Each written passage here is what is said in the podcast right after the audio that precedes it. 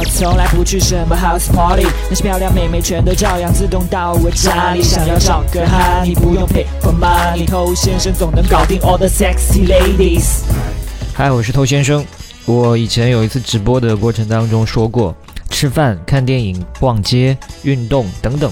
这一切的约会形式，它只不过是为了两个人的相处提供一个场景。如果说这个场景本身变得更加重要的话，那么八成是双方这个男女没有什么话好说了。这个意思很简单嘛，约会它的根本还是你们两个人之间的互动，而不是把这个约会的重点放在约会项目上。因为这些约会项目它其实跟谁都可以去做，它不会因为你今天选了全城最贵的餐厅，所以就觉得跟你的互动特别棒，从而喜欢上你。那我们过去之所以还是会讲一些在约会场景啊、约会项目上提供一些建议，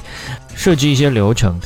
这纯粹是为了去帮助一些小白们快速上手的。但千万不要把重心都放在这些表面的事情上。很多人都会有一个这样的情况，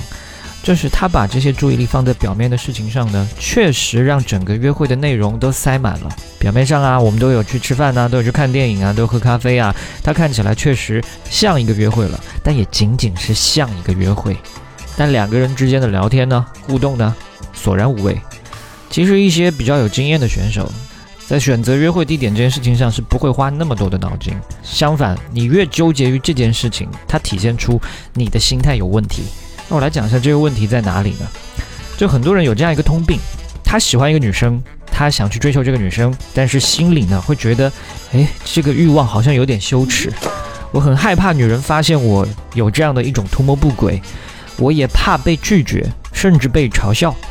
所以假装出一副人畜无害的样子，然后和妹子从最简单的朋友开始，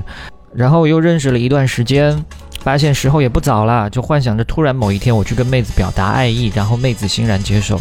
有些人可能运气不错，本身就是妹子的菜，发现身边也有一个这样的你，然后歪打正着的跟你在一起了。但这种情况非常少，那这个说白了就是碰运气嘛。那很显然，碰运气概率非常低，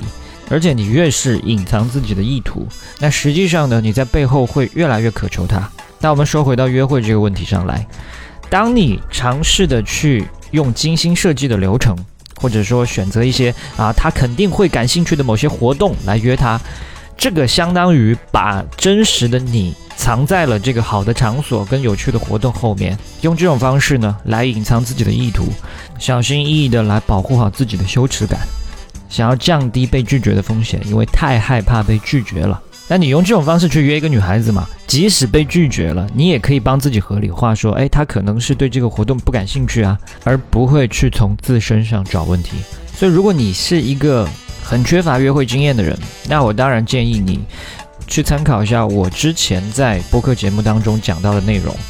但如果你已经具备了一些约会经验，我更加建议你要去追求一个女生的时候，你就应该去丢掉所谓的好的地点、有趣的活动这些虚伪的面纱，勇敢的发起明确的约会，你让她感觉到你就是跟她会有一段不寻常的关系。男欢女爱，它本来就是这个世界上很自然、很美好的事情啊！你自己、你本人就是你手中最厉害的王牌，而不是什么约会地点啊、流程设计啊，这些都是小牌。嗨。你多久没有恋爱了？加入偷先生内部进化课程，学习更多干货。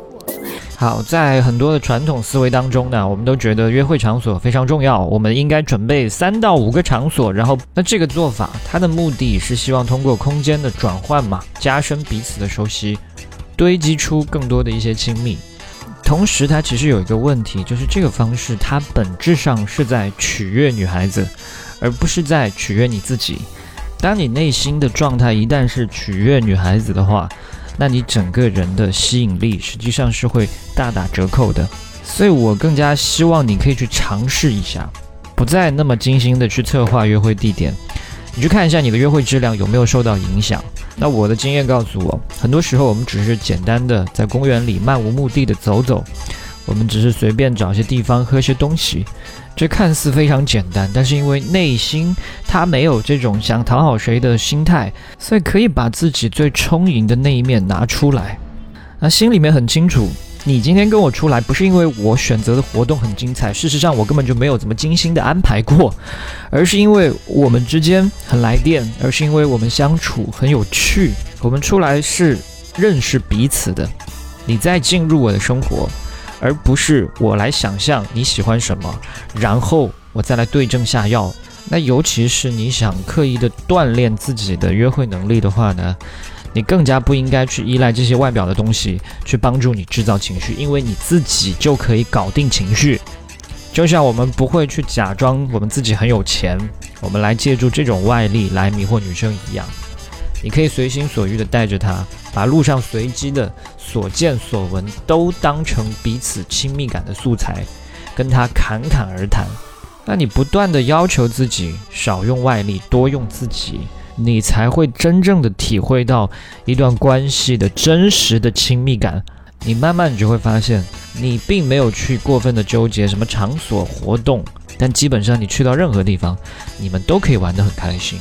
因为你自己是主角，你没有躲在这些外表借口的背后，而是让自己出场，让妹子感觉到你再正常不过的意图，